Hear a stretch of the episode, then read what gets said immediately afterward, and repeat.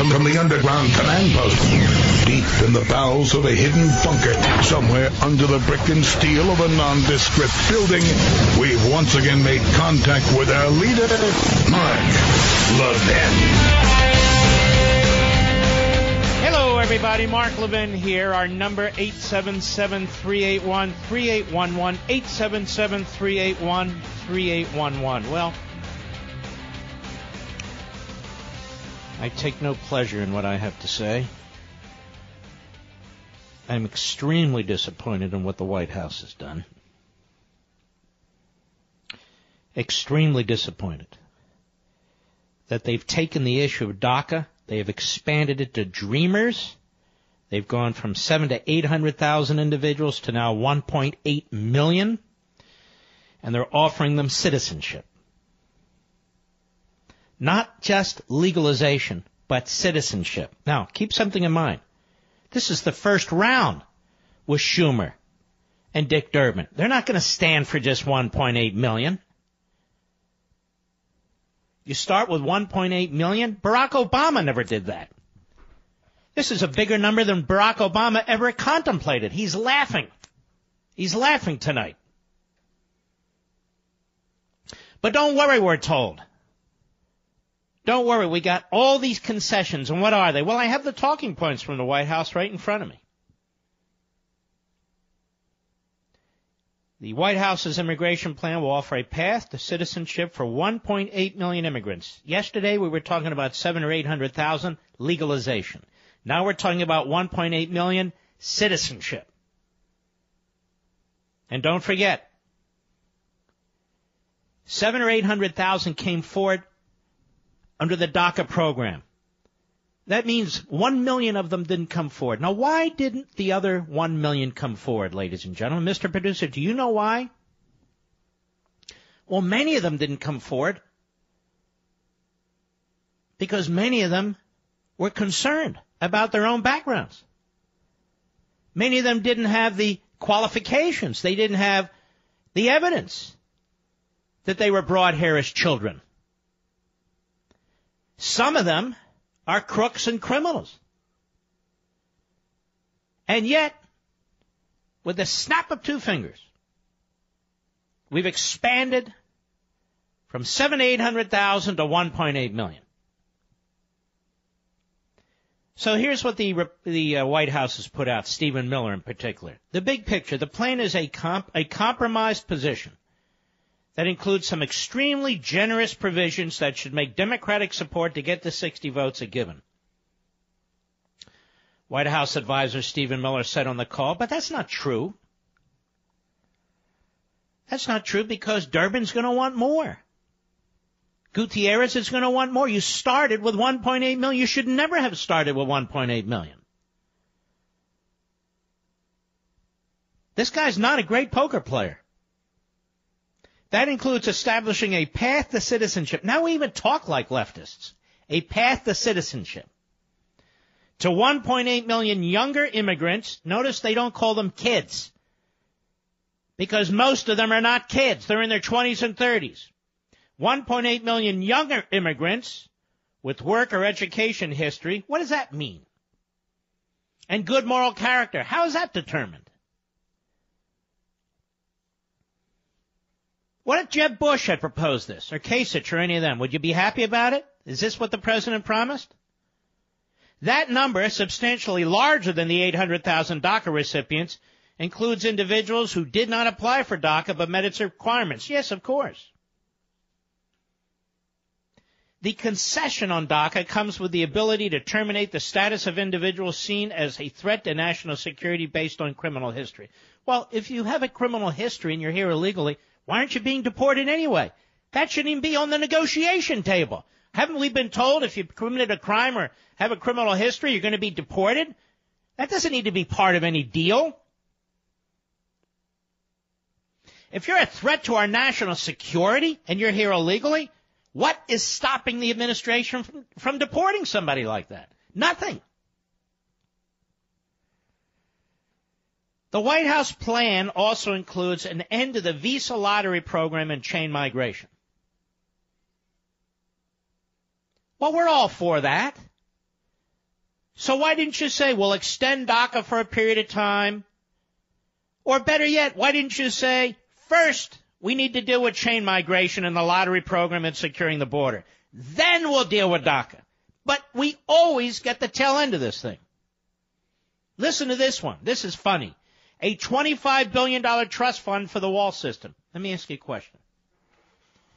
A twenty-five billion dollars trust fund for the wall system.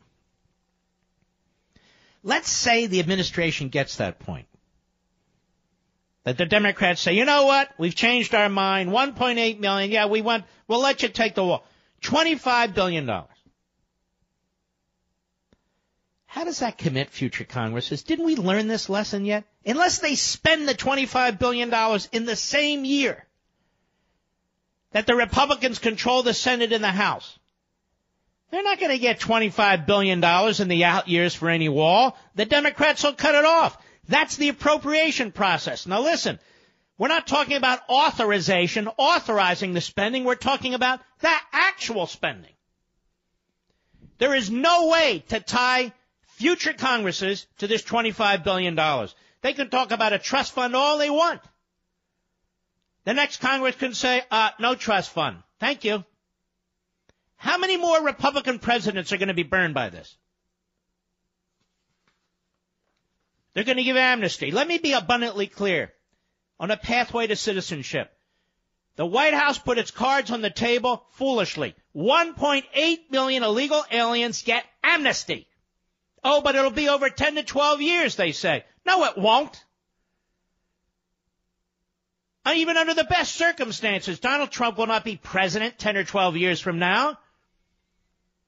Another president can speed up the process. There's nothing to stop that. These variables can't be controlled. Closing loopholes in the system that make it almost impossible to deport illegal immigrants, such as court backlog or the catch and release policy through which immigrants are released while waiting a hearing. Why don't you do that already? Why don't you do that already? Now, here's what I know. I know that you're going to be told that this is the greatest act of genius and brilliance since man walked on two feet. You're going to be told this is the most clever positioning possible because the Democrats now have their backs against the wall. What are they going to say? No? Ladies and gentlemen, we just gave up half the battlefield.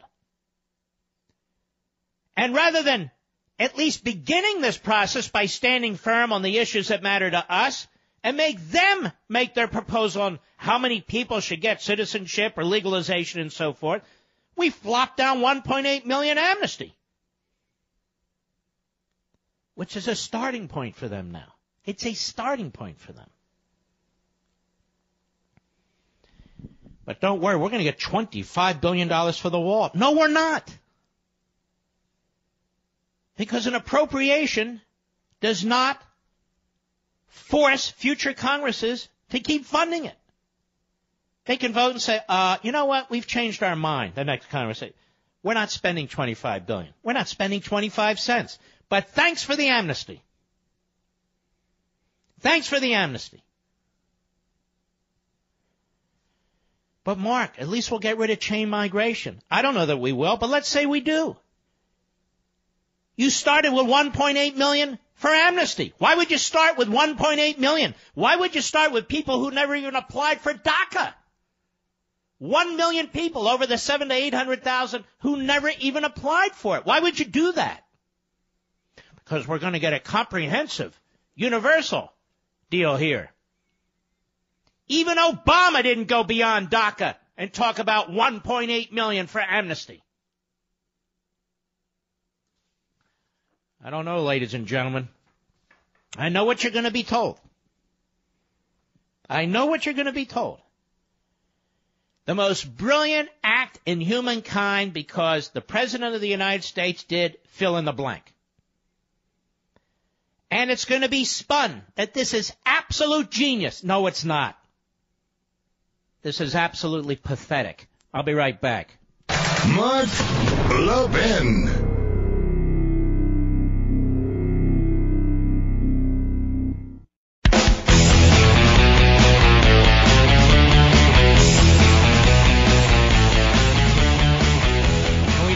immigration, we think of our buddy Daniel Horowitz over at Conservative Review, an expert on this and many subjects. Daniel, how are you, sir? I'm doing all right. It looks like the real S-hole here is the Schumer hole that America's becoming. Well, let me ask you something. What do you make of all this?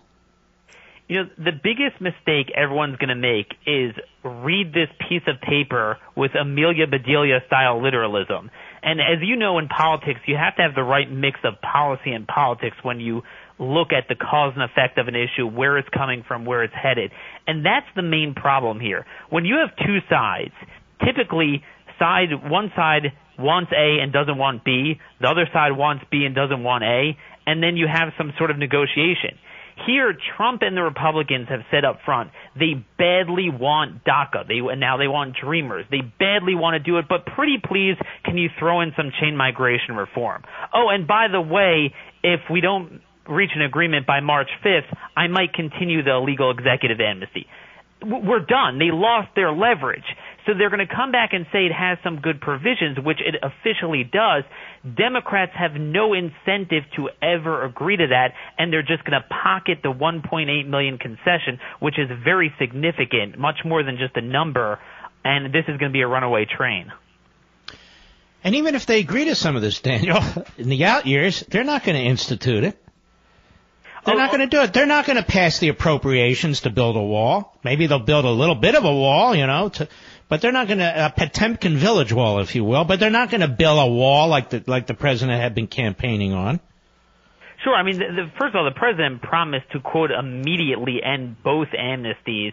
And one of the important things he said at the famous Phoenix rally on August thirty-first, twenty sixteen was that anyone who tells you the core issue is the needs of those living here illegally has simply spent too much time in Washington. And that was really on message, that the main course was what you do for the American people. And conservatives have always said, since the eighty-six amnesty, we're never going to make the mistake again. And even if we'd ever do amnesty, we'd implement the enforcement first, make sure the executive is enacting it, make sure the courts aren't screwing with it, which they will, and then we could talk about what to do with those here. You do amnesty first, you're done, because as you said, we already had the Secure Fence Act in two thousand six. When Democrats took over Congress two years later, they actually went and gutted it in an appro- in an appropriation bill, which is why we only got thirty-six point three miles of the original eight hundred fifty mile fence. eight hundred fifty mile double-edged fence, among other things. We get thirty-six miles. And they still haven't funded it, and that's uh, eleven and a half years later. Uh, and uh, thirty-one years, thirty-two years ago, Ronald Reagan granted amnesty to two point three million people uh, on the promise of securing the border. That's never been funded. You and I could go on and on and on about this, but don't worry. See, this time they're really going to fund it. Why do we make the same mistake? And the answer is, at least when it comes to Congress, it's not a mistake. It's a strategy. It, it is. You would never do this if you really want a positive outcome. What what they don't understand is if they want the good provision provisions in the bill, the last way to get it is by advancing this as your first round of negotiations. One of the things that Trump said in, in The Art of the Deal, which was just really spot on, is the worst thing you can possibly do in a deal is seem desperate to make it. It makes the other guy smell blood, and then you're dead. And the problem is he violated that in two ways. Number one is he consistently accepts the premise about Dreamers and this important population of people that absolutely must have status. And then yesterday he said he's open to extending the deadline. He's done. There's no more leverage. There's no way Durbin and Schumer will agree to get rid of chain migration. Why should they? They know that Republicans and even Trump want amnesty as an end to itself, even without the other concessions, so why would they ever agree to it? And your point being that DACA runs out March fifth, that was just the president's decision, and the president has said he's going to extend it if necessary. So there, there's no deadline. There, there is no deadline there. And, and I think it's also important to note that there already was a compromise, and that was the House Committee Chairman Bill Goodlatte and McCall, and they had a dream list of conservative priorities. And then with the amnesty is it wasn't a path to citizenship. It was non-immigrant visas. But here's the key. It was limited to the six hundred ninety thousand people that got the status. Now, I'm not saying I necessarily agree with it, but that was a bright red line. If you had the status, you get it. If not, not. Right now, they're creating an open-ended entitlement of dreamers that you could ha- be afforded the opportunity to present your case if you came here now, not just before two thousand seven, but I guess closer to twenty twelve.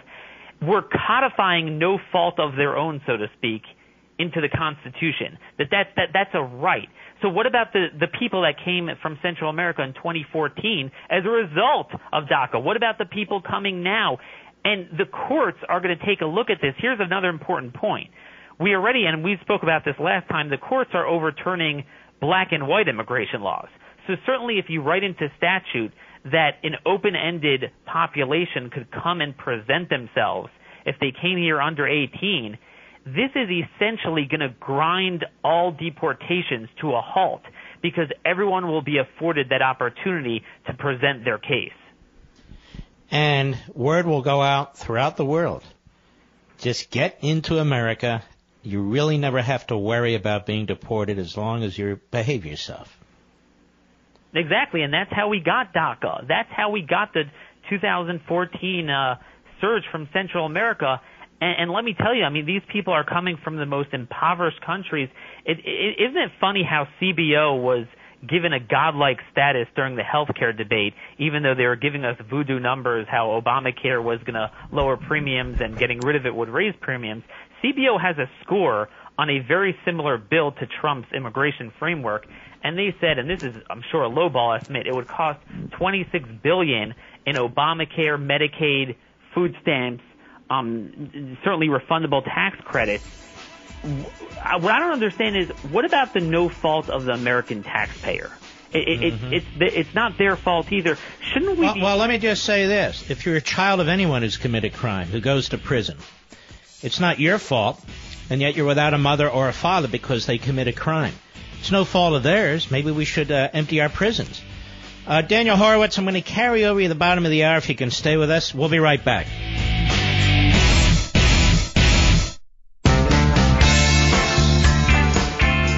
Liberty's voice. Mark Levin. Talk with that voice now. eight seven seven, three eight one, three eight one one. You know, folks, I call him as I see him. As a conservative. I've been around a little while, too. At sixty years old, I've been promoting the ideas of liberty, of national security, and a nation state, and a constitutional republic, and all that, since I was thirteen, fourteen years old. There are people who comment on T V and radio who have not, and that's perfectly fine. People who comment on T V and radio where they're into this cult of personality. I'm not into a cult of personality. I like the president very, very much. I love my wife. I love my parents. I love my kids and so forth, but it's not a cult thing. It is what it is. It's a matter of policy. And the reason you have principles is because the principles are rational. They're not abstractions. They're not theories. The left has principles, too, and they're repugnant to me, and I assume they're repugnant to most of you. They do not operate in good faith. So why in the world would you put on the table more than one hundred percent larger the number of individuals who would not get legalization but citizenship? Why would you even start from that position? And I don't want to hear from anybody what kind of genius this is. Take that somewhere else to one of the other hosts. This isn't genius. It's a huge error. Huge. And the libs are going to seize on this. Now, I have a question from my guest, Daniel Horowitz from Conservative Review. You're going to hear people say, yes, but if I can get chain migration eliminated, then it's worth it. Now, we talked about this, but I want to underscore this point. What do you say in response to that? Here's the problem. We don't have the ability to press a magical button and achieve that outcome. The last way you're going to achieve that outcome is by putting forth this plan. the way you might possibly get such a compromise if, is if you batter Democrats into submission on this issue and make it very clear that DACA is not an imperative, much less an expansion of it. Uh, you know, if Trump would walk away from this would be one thing, because Democrats, obviously, they will reject chain migration.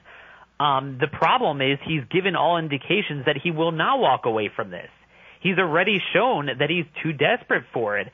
And, you know, well, hold on now. What are you going to say to people who said he walked away from the Graham-Durbin deal?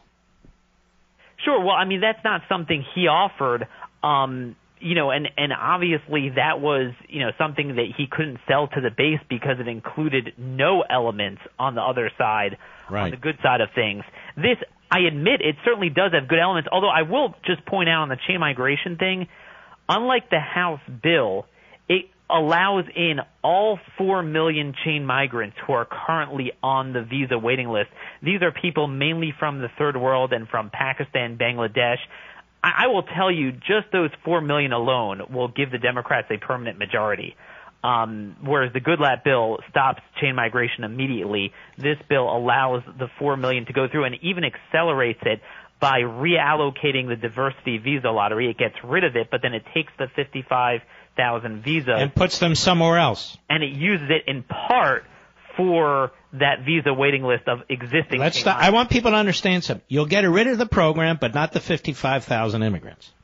And not only that, the House bill only uses it for high-skilled visas.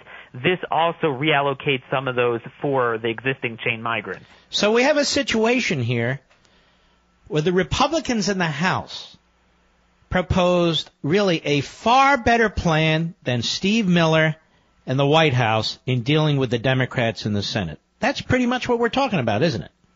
Yeah, and it's, it's pretty remarkable. Again, I think you and I would, would say that we shouldn't have to agree to any form of amnesty in order to do right by American sovereignty, American security, American taxpayers. But nonetheless, that was the compromise, and it was supported by, it's sponsored by the two chairmen of the relevant committees with jurisdiction.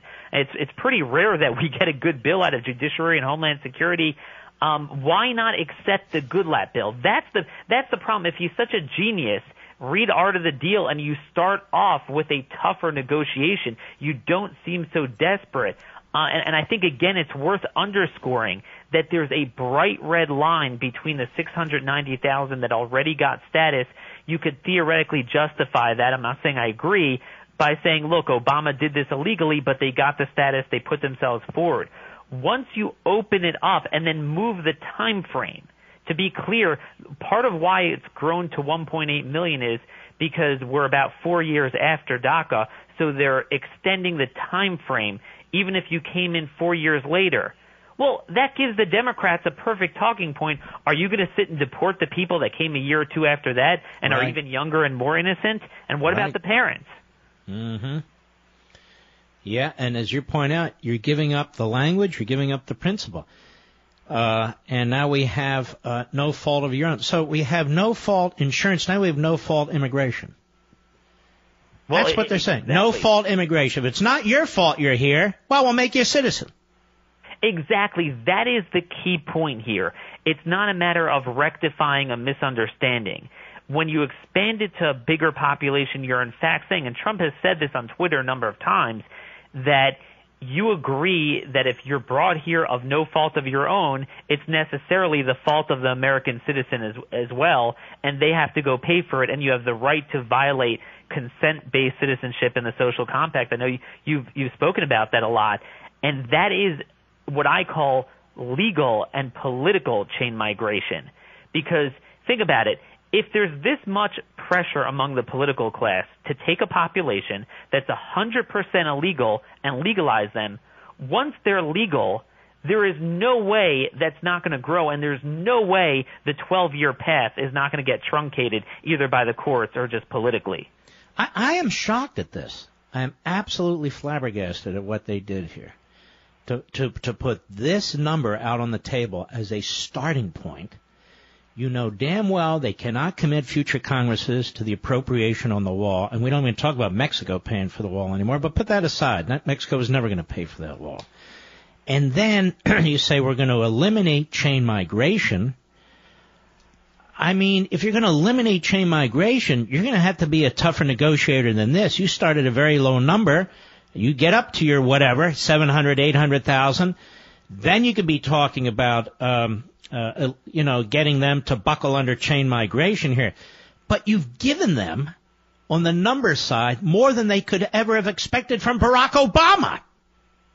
No, exactly. And, and what's even worse is that they they expanded the time frame. So it's again, it's it's created this precedent and this premise that, let's face it, all of the hundreds of thousands who came in in twenty fourteen and are still coming from Central America, not even Mexico, they're also going to be entitled uh, as this thing drags on. It, it, all right, it, let's slow down. Under current policy, it's two thousand seven and before. Is that correct? That's correct. And you're saying they've extended it I into believe, future years. I, I'm not one hundred percent sure of the date. I haven't seen it written anywhere, but they said the one point eight million number has to do with the expanded time frame. I believe it's somewhere around two, twenty eleven, so anyone who came here under eighteen in twenty eleven. You know what, Daniel? I knew this would happen. I'm sure you did, too. I even said on the radio m- multiple times, I said, this two thousand seven is not going to hold. It's not a... It's not a red line. Uh, they'll say there's nothing particularly magical about two thousand seven. And they know. They know you move the goalposts, all of a sudden you're talking about hundreds of thousands of more people being legalized in this country. Exactly. And, and think about this. While re- almost every Republican is agreeing to the premise, the parlance, the, the assumptions, the philosophy behind amnesty, not a single Democrat has conceded a single point on chain migration. And even Joe Manchin, who is regarded as the, the least liberal of all Senate Democrats, says that absolutely D A P A, meaning the parents and other relatives of the D A C A people, should be included. Well, uh, I will, we will see how this plays out. And I would also say this to you and, and the nation out there. Often we're told that the president winds up in the right place. And the uh, Rockettes and the pom-pom dancers across the stage just take it for granted. That's not what happens. What happens is you need to be heard. We need to be heard. We need to make it clear this is not what we uh, we bought into, and that we expect the President of the United States to take a harder position, and we expect conservatives in Congress to hold the line. Uh, and then perhaps you'll see the President move back. The pom-pom boys and girls and the Rockettes in this business will go on and tell us how brilliant the White House was. It's not a matter of brilliance. It's a matter of, as before, pulling them back from lurching into the position they shouldn't have lurched in in the first place. Do you agree with me? Oh, exactly. And I think, you know, you would remember from your experience with the Reagan administration, Reagan reveled in this. He loved when the base would push back because that gave him more leverage. He, mm-hmm. he would say to Tip O'Neill, look, you know, I'm going to be lynched by my base if I go any further. We would actually be strengthening his hand, assuming this is what he really wants to do, whereas if we just keep doing the Rockette dance, uh, th- there's only one direction where this negotiation is going to head. All right, my friend, I appreciate your time. Keep up the good work. We'll need it now more than ever. Take care. God bless. And you too. You know, this puts me and others who who see this in a more difficult position, because for a lot of people out there, maybe a lot of you, you prefer to hear, you know, positive things all the time. I get it. I really do. But this is bigger than that. This this is the core issue, the primary issue the president ran on. Now, he, we will watch the pages of the Wall Street Journal, which is a page for amnesty. We'll watch the others. We'll see how quickly they celebrate what the president has done, or they say it's a great first step, and if only he'd go a little bit further and do this and that. We'll be monitoring all this. The U S. Chamber of Commerce, that is the U S. Chamber of Crony Capitalism, they have to be extremely pleased by this. Now, they may put on a frown in order to try and get more, but that's the point. This is amnesty. But look what we're getting in return. How? How? You can't spend twenty-five billion dollars fast enough in order to get that wall built. You got all the environmental crap, and you got, you know, and you have private property. You have to purchase that. There's a lot you have to go through before you build a wall. This administration might be long gone, and this is what the Democrats do. They slow walk this stuff. And they've done it with every single Republican president, every single one. But Trump's different. Apparently not. Apparently not. Not with this proposal. I'll be right back. Mark Levin.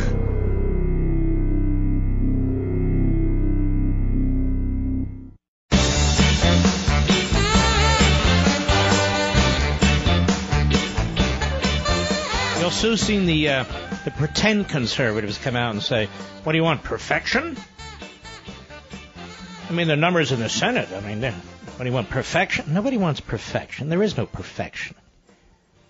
Not as long as they're human beings and human institutions. That's a diversion. Well, we only have so many people in the Senate. That's exactly why what the president did was a mistake. What Stephen Miller did was a mistake. You gave them numbers they never even dreamed of. Right up front, one point eight million. Now, we'll see how this plays out. But we need some realistic analysis, serious people with substance talking about this. Not those who kick up their feet on their desk or on their chair and just tell us how brilliant everybody is. You want intellectual honesty. You want intellectual integrity. You want to know what all this means. You, you're busy working every day. You're busy with your kids. You're busy with your job, whatever it is. What does this mean? It means we've gone from seven to eight hundred thousand people under DACA to one point eight million dreamers on a pathway to citizenship that the president says ten to twelve years, but he can't control ten to twelve years. He won't be if the president for ten to twelve years. And there'll be a lot of pressure to make it sooner. Moreover, they're moving the goalposts. So they're going to have more and more people that are that are affected, not who came here from two thousand seven and before, but beyond. Beyond. As for we're going to put twenty-five billion dollars on a border wall, if I'm the Democrats, I take that in two seconds. Now, why do I do that? Because we're not going to give them that money down the road. Sure, we'll nod and blink and say yes. We did it in two thousand six. We did it in Reagan in nineteen eighty-six. Yes, we know how to do that. And that's what they'll do. Well, what about chain migration? If you want to get rid of chain migration, they'll probably throw something in there, the Democrats, but probably not get rid of it. But if you want to get rid of chain migration, you don't start with one point eight million people because you're not going to wind up there. Now, that's not the analysis that you're going to hear from most people. They're going to be fed talking points. They're going to be fed talking points, and that's what you're going to hear. I'm doing this right off the cuff, just got the information, just went through it, and I'm not going to be spun. Not by anybody. Not for any reason. The country comes first. And we need to help our president, our president who's being pressured to do these sorts of things and pressure him to pull back. Make your deal, but this is not a good idea. I want to talk to you about a brand new sponsor, and I'm very excited about this sponsor, My I D Care. So good is this sponsor that we had a long chat, I met these folks, that I decided that this was the I D Care company that I wanted personally and that I want for you. So I want to talk to you for a minute about something you really need to pay attention to because it affects you and your family. Tax fraud, because tax time is here. It's expected to be especially bad this year due to that awful Equifax breach that compromised the personal information for half of American adults. Now, with how clever the cyber crooks are these days, you need a different kind of identity protection. Someone who works with you personally and takes care of you and your family personally, providing best-in-class service. So I am very proud to partner with our new sponsor, My I D Care. This is a company that has been taking care of Fortune five hundred companies for years, for years. Big companies that need the top type of protection. My I D Care recognizes that individuals also need stellar protection. So they're now, for the first time, offering their services directly to consumers like you and me. For less than ten bucks a month, My I D Care covers the nine types of identity theft that they have years of experience with, tax fraud, but also difficult cases like medical or insurance identity theft too. Now you, my listeners, you can also get fifteen percent off at MyIDCare slash Mark. So let MyIDCare take care of you, because they now take care of me and my family. MyIDCare.com slash Mark. And a promo code Mark. That's MyIDCare.com slash Mark. And a promo code Mark. This is, I think, the most efficient, the most competent, really the most powerful I D protection company. And as I say, they've been working with major international corporations for many, many years, and now they're offering their services to you and me. So I think you take maximum advantage of it. MyIDCare.com slash Mark. Enter promo code Mark so you can get your fifteen percent off. All right, Mister Producer, give me somebody. I didn't hear you. Brian, the great W L S, Chicago, go. Hello, Mister Levin. Yes, sir. I am an ardent Trump supporter, but I am absolutely irate at listening to you today. What happened with the wall? Well, I, they say you're going to get your wall, and I'm telling you the appropriation process doesn't work that way. Yeah, I'm absolutely beside myself. I think if this goes through, he is going to lose the House, be impeached, and will never win another federal election in our lifetime. Well, make sure you listen to some of the shows tomorrow. They'll tell you why this is a spectacular, brilliant achievement. I'll be back.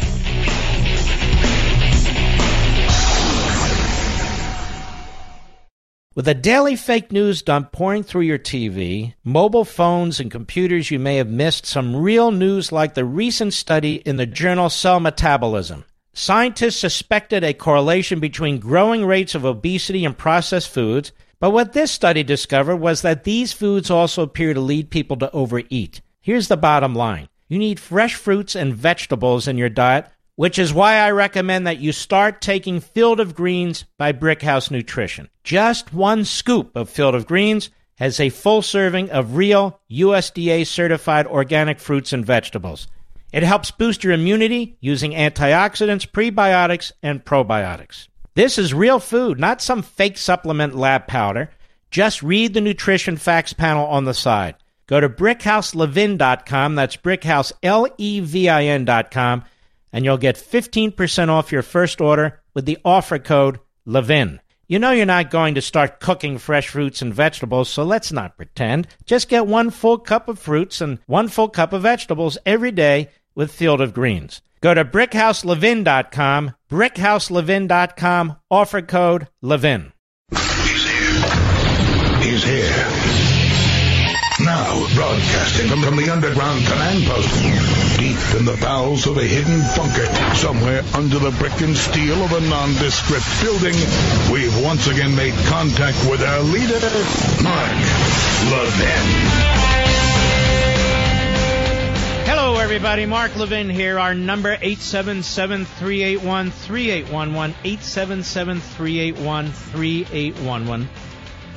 We're going to get into these new text messages a little later, too, but this is a big issue that affects us all in a very significant way, uh, and we're going to have to watch more, uh, you know, more than one ball at a time here. We're quite capable of uh, walking and chewing gum at the same time. You, the smartest audience of all audiences. But I want to remind you of something. Why this issue is so important. I've talked many times about former Colorado Governor Dick Lamb, a liberal Democrat. And the speech he made on October eighteenth, two thousand three, which we were lucky enough to uncover. And I want to remind you of what he said fourteen and a half years ago and how prescient he is and was. Hat tip to our friends at FAIR. Cut thirteen, go. I would like to share with you my plan to destroy America. If you think, and some do, that America is too smug, too rich, too self-satisfied, not diverse enough, too white bread, I have this plan. Toynbee, you know, said that all great nations rise and they all fall. And he said, and the autopsy of history is all great nations commit suicide. So here's my plan, eight parts. Number one, I'd make it a bilingual, bicultural country. History shows us. But no bilingual, bicultural country lives at peace with itself. There's not one, I believe, that doesn't exist with an incredible amount of tension they, that, and, and conflict, if not civil war. My second part of my plan would be to invent something called multiculturalism. This would be two parts. Number one, I would say that all cultures are created equal. It would be, make no difference and make it impossible to talk about such things as culture. And the second one is that I would really try very hard to make people continue their cultural identity. I would replace the melting pot with the salad bowl. My third part of my plan would be to make the fastest growing demographic group in that country the least educated. I would add a second underclass to the first underclass, unassimilated, undereducated, antagonistic, and then I'd have fifty percent of them drop out of school, not graduate from high school. The fourth part of my plan would be to get the big foundations to fund, and big business to fund these efforts with lots of money. I would invest in ethnic identity and uh, victimology. I would get them to think about their lack of success was only the fault of the majority. I would start a grievance industry. The fifth part of my plan is I would develop dual citizenship. I would promise people actually divided loyalties, allow them to allow both for, vote for both Vincente Fox and George Bush. The sixth part, and this is important, I would place all of these subjects off limits. I would make it taboo to talk about, actually, or criticize this whole thing. I would make it uh, come up with a word like heretic used to be two hundred years ago. Let's say we call it racist. And I would try to accuse anybody of this that would object to my ideas. My seventh part, then, I would make it impossible to enforce our immigration laws. I would develop a mantra, let's call it this, that uh, because immigration has been good in the past for America, it will continue to be uh, good in the future. My eighth and last part, and it's important, is I would censor this book. This man is dangerous. He's on to my plan. It's called Mexophonia. Don't read this book. Yeah. Victor Davis Hanson's book. Uh, spot on, wouldn't you say? I would say. A liberal Democrat, former governor of Colorado. You don't even hear Republicans talking like this, let alone Democrats. You don't even hear the White House talking like this anymore. Instead, what you will hear throughout the day tomorrow is that this is absolutely stunningly brilliant. That we've got the Democrats exactly where we want them.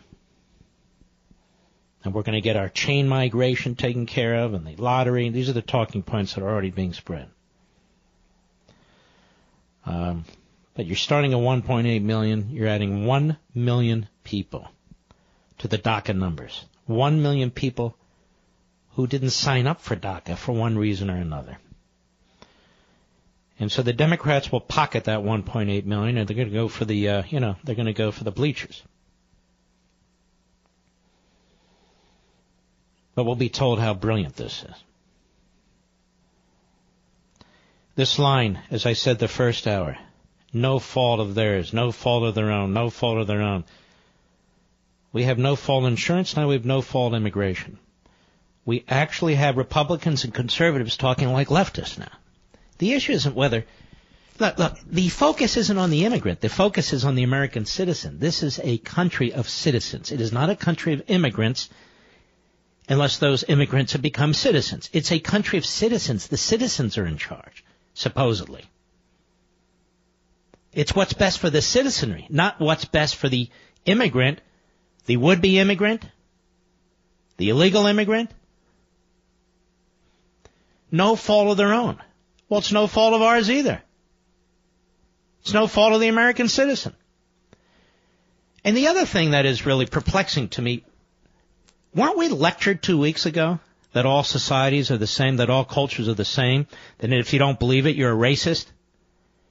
When you point out that the third world is actually the third world, not the developed world, where there's poverty and crime and cronyism and their governments and so forth, you're said to be a racist. Well, if all societies and cultures are alike, as I keep saying, then why does it matter if we deport people back from where they were born? Particularly when we're told by the very same people in the media and the Democrat Party and elsewhere, academia, that this country is lousy, that it's a country of white privilege, of economic inequality. So many failures, I can't even name them. We have to turn to Bernie Sanders. So we're a horrible, failing society, while the third world is a magnificent, you know, positive society. And yet people vote with their feet, and it doesn't appear to be that way, does it? But it's important to point this out. It's important to point this out. As the ex-Governor Lamb said, we need to be able to talk about these things. They don't want us to talk about it. They'll call us racists. It's nothing to do with race. Terrible. I'm curious to know what you think. Benny, Tampa, Florida, on the Mark Levin app. How are you, Benny? Mark, uh, Mister Levin, it's a pleasure to speak with you. Thank uh, you. I call. I told your call screener, I am furious, Mark. I am really furious. And one of the reasons why I'm going to just make four points, I know you got uh, a lot of callers and everything, and I'm going to just say my four points and hang up and hear what you have to say. On January the twentieth, the president specifically mentioned that on that day, power will be transferred from Washington and back to the people. And I don't see that in this decision. Another thing that I remember that he said, and he made it on the video, you can hear the speech and everything, and he he previously said that we are being led by very, very, very stupid people. And I like the president and a lot of the things that he's done. I really, I, you know, like it was a mixed bag on the tax cut or whatever. But he said that we were led by stupid people. And when it comes to this immigration thing, I think it's very stupid. And Mark, one of the other things that I never hear him say, you know, like, he never has argued the point when it came to immigration and DACA. He never argued it from the point of the people. If I was him, I would have been going up there and telling every member in the Congress and the Senate, this is what the American people want. This is what they want, and this is what they're going to get. And it's not able to, I mean, I won't compromise on it. And then, Mark, also, when I look at this, we already have a lot of these illegal people here. All right. And the, he's done a good thing, you know, like as far as like with the economy. Look at the employment. It's low. All right. So now we already have the illegals here. And from a basic economic standpoint, you're looking at supply and demand. So we have low employment now. So these illegals here that are already here, you know, they've already taken some jobs. Well, what about what, when they happen to bring in all of their, you know, like their wives and their children or whatever? What's going to happen to the unemployment rate then? It's going to actually go up. And so it's not just about the people coming over here, but you have to look at the overall picture and the economics as well. And mm-hmm. one of the other things that you're always pushing and everything, uh, I'm currently involved in the Convention of States, not as much as I should be, but I'm, I'm beginning to be more active. People, the only way that we're going to save our country is by God and being involved in the Convention of States. We need a convention of states in order to save our country, because it seems like even with this president, he's not going to be able to save this country. It is up to us, the people, and we need an Article five convention of states. And that's all I have to say, Mark. Wow, you're very articulate. It's a wonderful call that we led with, Benny, and I want to thank you for that. Appreciate it. Let's go to Robert, Somerset, Pennsylvania, Sirius Satellite. How are you? Hey, uh, thank you for taking my call, Mark. Um, mm-hmm. I um, uh, I am myself a uh, an immigrant, uh, legal immigrant. I've been through the process, mm-hmm. and I can't believe what I'm hearing, that they're going to give away, uh, Trump wants to give away citizenship to illegal immigrants. I mean, what? I don't think the American people really understands what you have to go through as a legal immigrant to become a citizen, to earn it the right way. It is a process where you you spend years and years there. You go through the bureaucracy.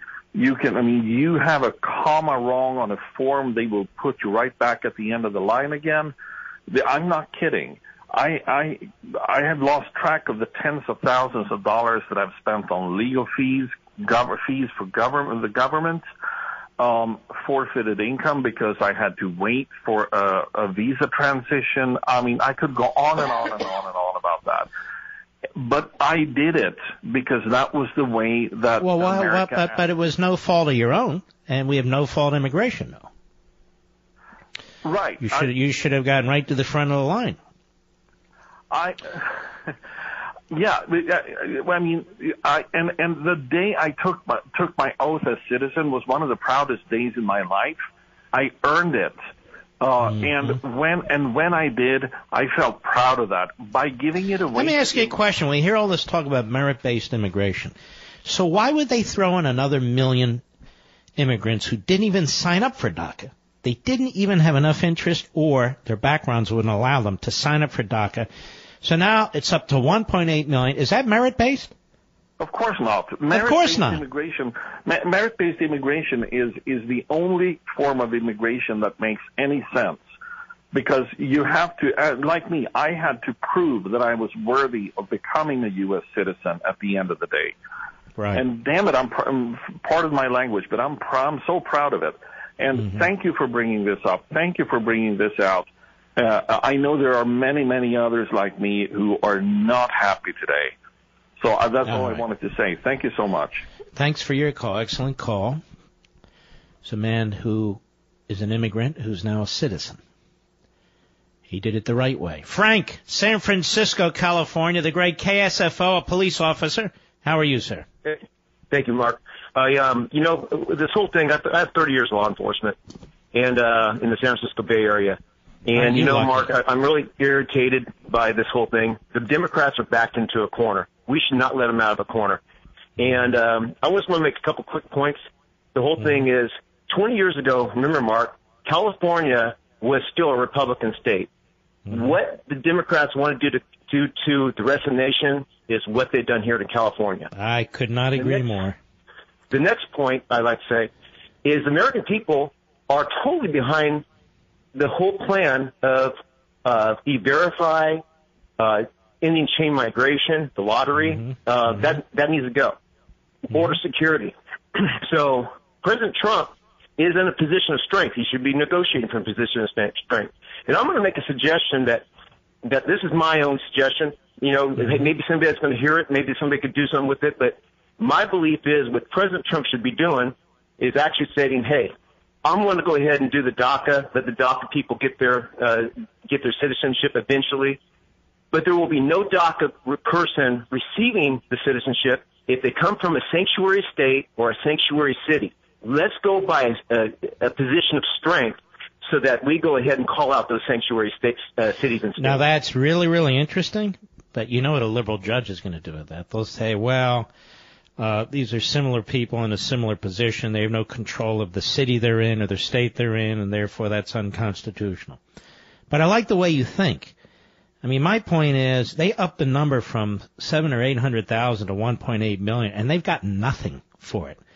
Absolutely nothing for it. They say they're going to get these other things for it. Uh, I guarantee you the Democrats are going to want a hell of a lot more, and they're going to give Trump a hell of a lot less. And don't tell me oh, we got twenty-five billion dollars for the wall when you and I both know that's not how the appropriation process works. They have to uh, commit to funding every year, and they can withdraw funding in other years. So uh, that's just not uh, that's not that's just not the way, as a practical matter, that it works. All right, Frank, be safe out there. Thanks for your call. We'll be right back. Mark Levin.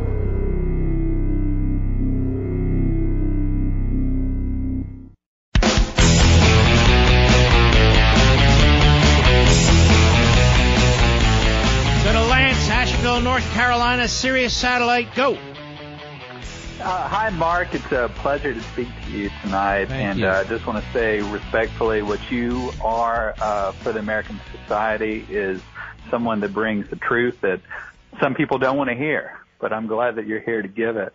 Um, right, respectfully, I can't disagree with you enough on this issue. Um, in Stephen Miller, I trust, and in Donald Trump, I trust. The fact is that we are... See, see, stop right there. Stop right there. That's not how I work. That's not how my mind works. It's well, not a matter of trust or distrust. It's a disagreement.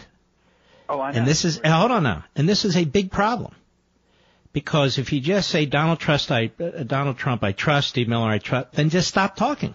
Well, let me say why. Yeah, why? So why? Because we are getting things in this bill that we have not gotten in any other. There's no bill, sir. This is a proposal. We haven't gotten anything. In this proposal that we never got before, an end to chain migration. No, no, we don't have an end to chain migration.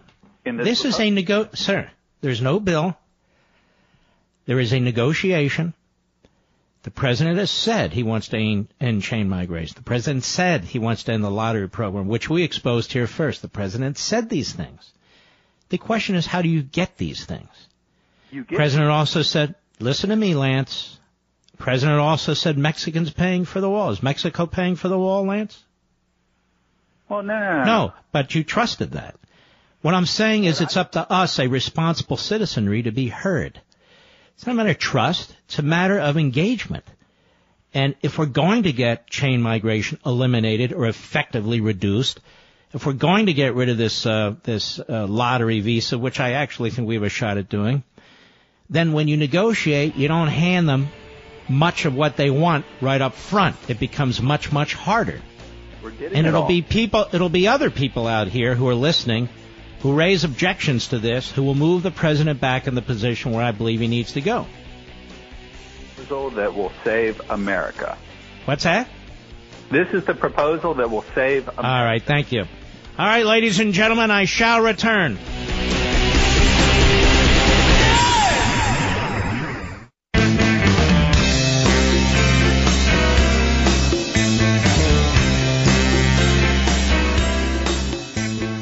Constitution Man, Mark Levin. Call him now at eight seven seven, three eight one, three eight one one. It's, it's already playing out exactly as I've talked about here. Uh, you've got a, uh, a former Bush official, a Republican, saying that the president is showing leadership. He's going to tick off his base here, but he's showing leadership. Look how far he's willing to go. And the Democrat on there is saying, hey, look, this one point eight million is good. The rest of it stinks. So, supporting amnesty for one point eight million dollars. And remember, DACA is not about amnesty. It's temporary status. The debate was about legalization. Even if you're legalized, you're not a citizen.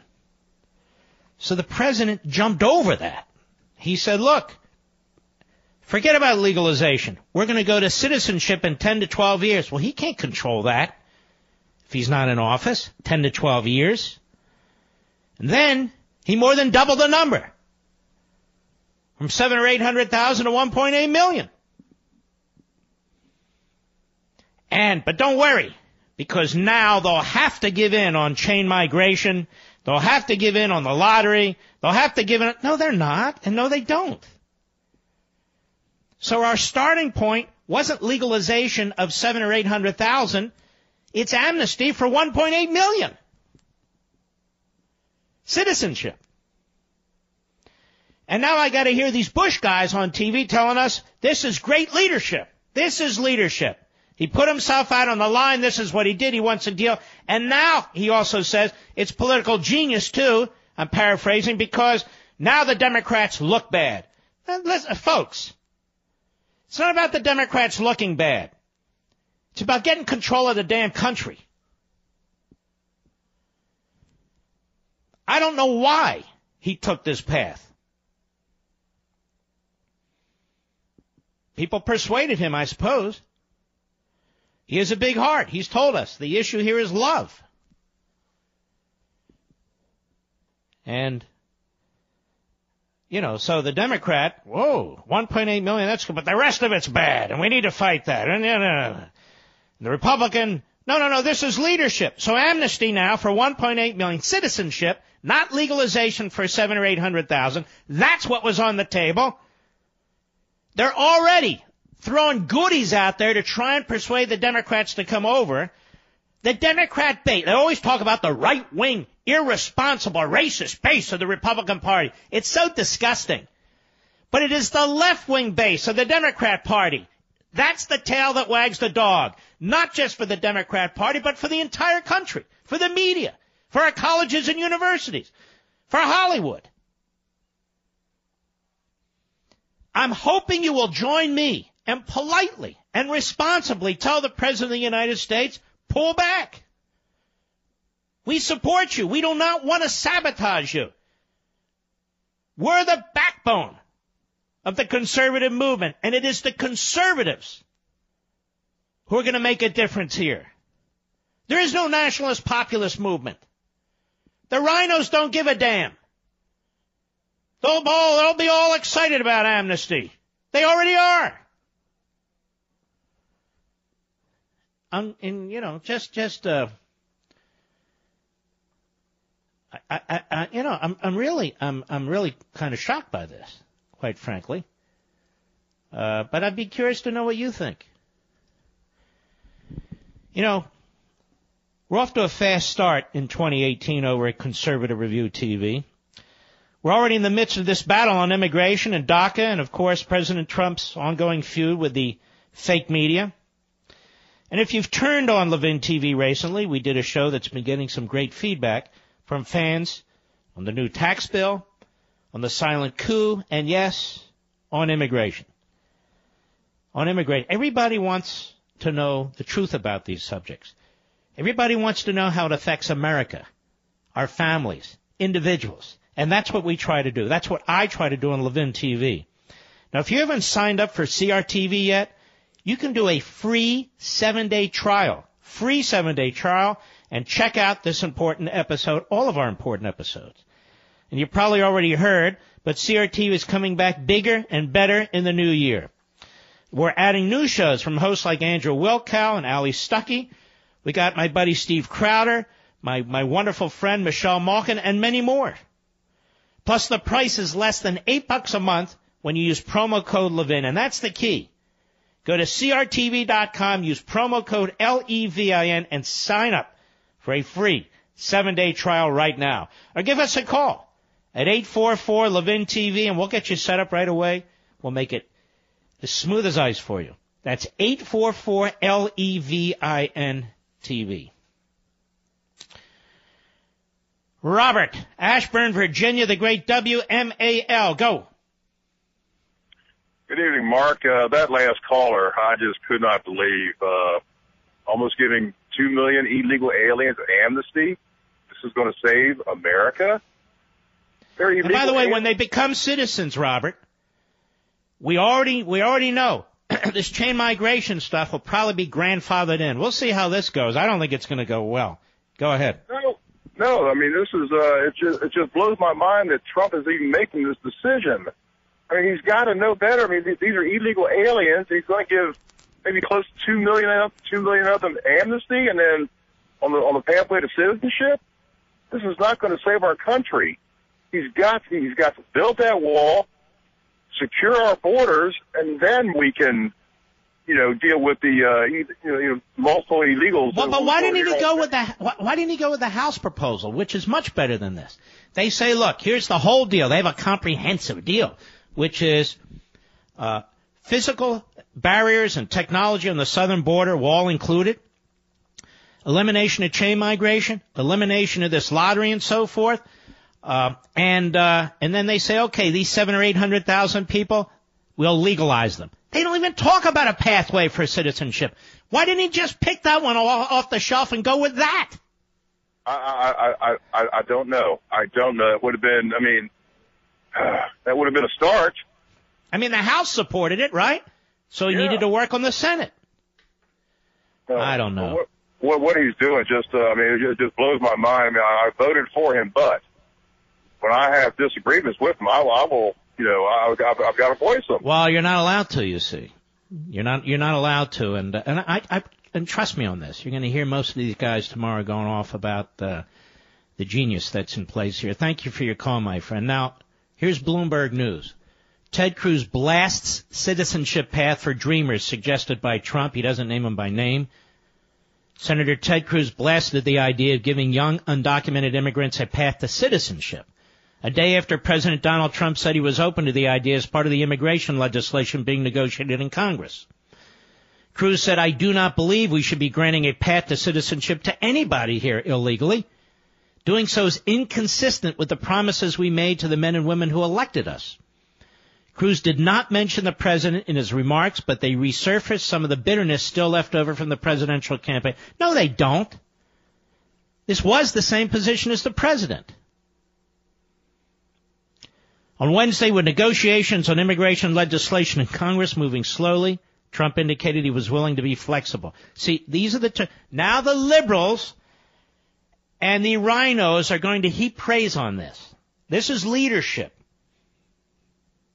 The pom-pom boys and girls, this is genius. Nobody's this smart. The Democrats are backed up, so they're going to play politics. Oh, the Democrat, they have nowhere to go. They're going to be backed up. They're going to be in the corner, and the next time we'll really do it. You can imagine all the arguments. Cruz said that President Barack Obama's twenty twelve creation of the Deferred Action for Childhood Arrivals program, or DACA, which included temporary work permits and deportation relief for young people that met certain criteria, didn't provide a path to citizenship. His point, which is my point, where did this path to citizenship come from? That's not even in DACA. Even if you extend DACA, even if you give them permanent legal status, that's not citizenship. Where the hell did that come from? In exchange for what? Well, yeah, they were going to get rid of chain migration. Well, we haven't gotten rid of it. They haven't agreed to that. But you've already agreed to citizenship. That's my point. Cruz said, for some reason, that to me, that is path to citizenship, is utterly inexplicable. We see Republicans falling all over themselves to gallop to the left of Obama in a way that is contrary to the promises made to the voters who elected us. He's so right about this. Obama did not put these people on a pathway to citizenship. Cruz said we need to honor the promises we made, and that is what I am energetically urging my colleagues to do. Well, there you have it. There you have it. Take a couple more calls here. Let's go to Jerry, Coeur d'Alene, Idaho, on the Mark Levin app. Go. Hi, Mark. Uh, thanks for taking my call.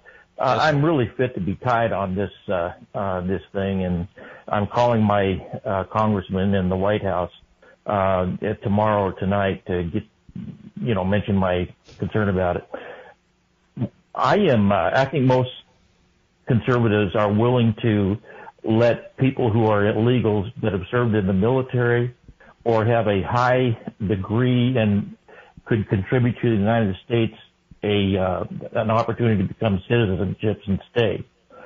But I don't understand why we never hear the government come up with a program that will incentivize uh, people in DACA and otherwise to go back to their their country of citizenship and self-deport and then take care of their needs for a period of time uh, while they find a job and get acclimated and so on, uh, and then maybe even give them a path back into the country for some reason or in way. And then for those who don't, they get deported and they never come back. I don't understand why. Our, well, I don't know that we can track people that easily coming and going and coming and going, but it is something worth thinking about. I want to thank you for your call, my friend. Well, Tom Cotton thinks this is a pretty good idea, and so I'm gravely disappointed in that. As a matter of fact, this may have been Tom Cotton's idea. Eric Erickson thinks it's a great idea. See, people will line up differently. It doesn't matter to me. It doesn't matter to me. You and I, we think for our, uh, ourselves. This isn't a matter of a uh, a social event where we, we see who lines up which way and which side do we join. That's not what we're doing here. Tom Cotton thinks it's a great plan. Well, wrong on Tom Cotton. The president's immigration plan, as outlined by the White House, is entirely reasonable and responsible and supportable, says Eric Erickson, who's a friend of mine. Well, it's not supportable to me, and I think it's a very bad idea, and I think right out of the gate it was a huge mistake to offer citizenship to one point eight million people. As I say, Obama didn't even do that. But look what we got in return. We didn't get anything in return. Is there a single Democrat tonight other than one or two running in red states, who said, you know what, we're in. Yes, let's eliminate chain migration. They're not going to take this so easily. It's not going to happen so easily. Mitch McConnell and Paul Ryan, by the way, love it.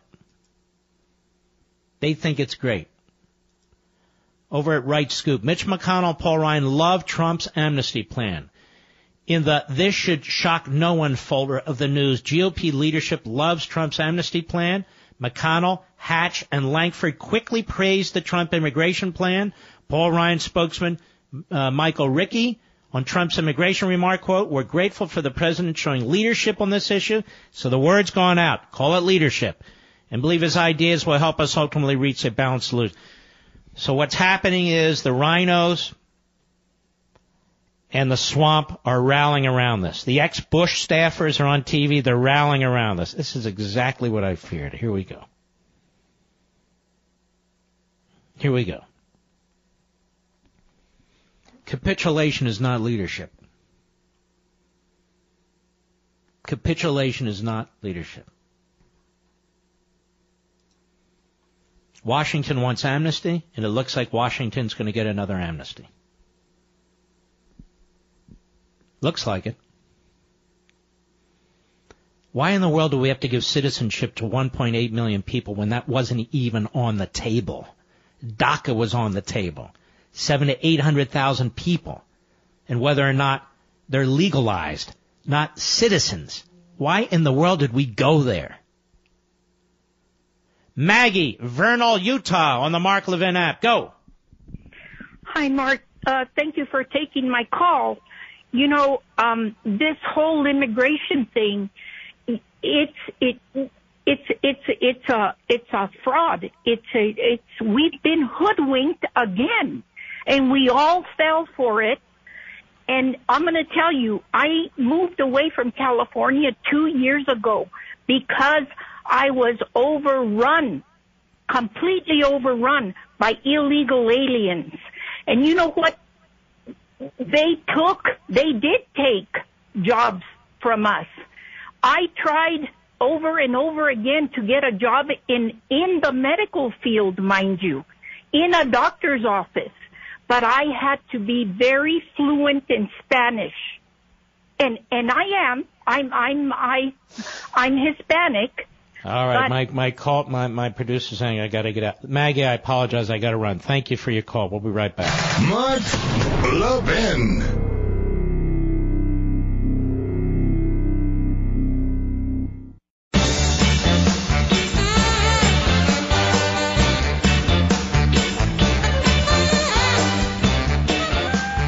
Did you know that in nineteen twenty-five, an ounce of gold was worth twenty bucks?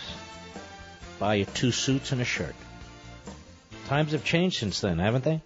We no longer carry a gold coin in our pocket as money. The government made us exchange that a long time ago for a twenty dollar bill.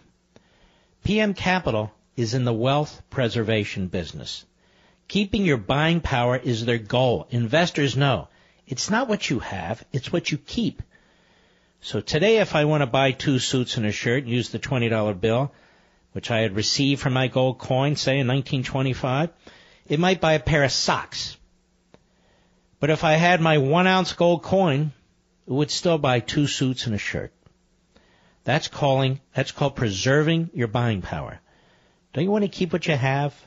Learn more by claiming your free P M Capital Investor Guide, and for a limited time, receive five hundred dollars in free gold or silver on qualifying purchases. That's a great deal. All you have to do is call them, and I have a special number for you. Dial pound two fifty, pound two fifty, and then say the keyword Mark Levin. That's pound two fifty, keyword Mark Levin. Dial pound two fifty and say Mark Levin. Their specialists are standing by right now, and they're wonderful professionals, and they'll walk you right through the entire process. But for limited time, receive the five hundred dollars in free gold or silver on qualifying purchases. So I want to encourage you to do it. It's a wonderful organization, a new sponsor. Uh, I know uh, one of the principals involved here, Scott Carter. He is a real decent stand-up man with integrity. That's P M Capital, pound two fifty, keyword Mark Levin. And then you'll be right back. Who do we have, Mister Producer? Sirius Satellite Rich in Missouri. Quickly, go. Yeah, Mark, uh, this amnesty thing is a really bad idea. And uh, I guarantee you that if it goes through, uh, my lawyer will be using if I run afoul of the feds. But, What's that? And how, Your what? My, my lawyer will be using amnesty if I ever run afoul of the feds. However, mm-hmm. the number two most important point in negotiations is being willing and able to walk away. And if anybody is both willing and able, it's Trump. Now, so let me saw. tell you, if he walks away, like last time, when the cheerleaders were cheerleading, if he walks away, it'll be due to you folks in my audience. Because you're raising objections nine to one, ten to one right now. That will have that effect, not the pom-pom boys and girls. I'll be right back.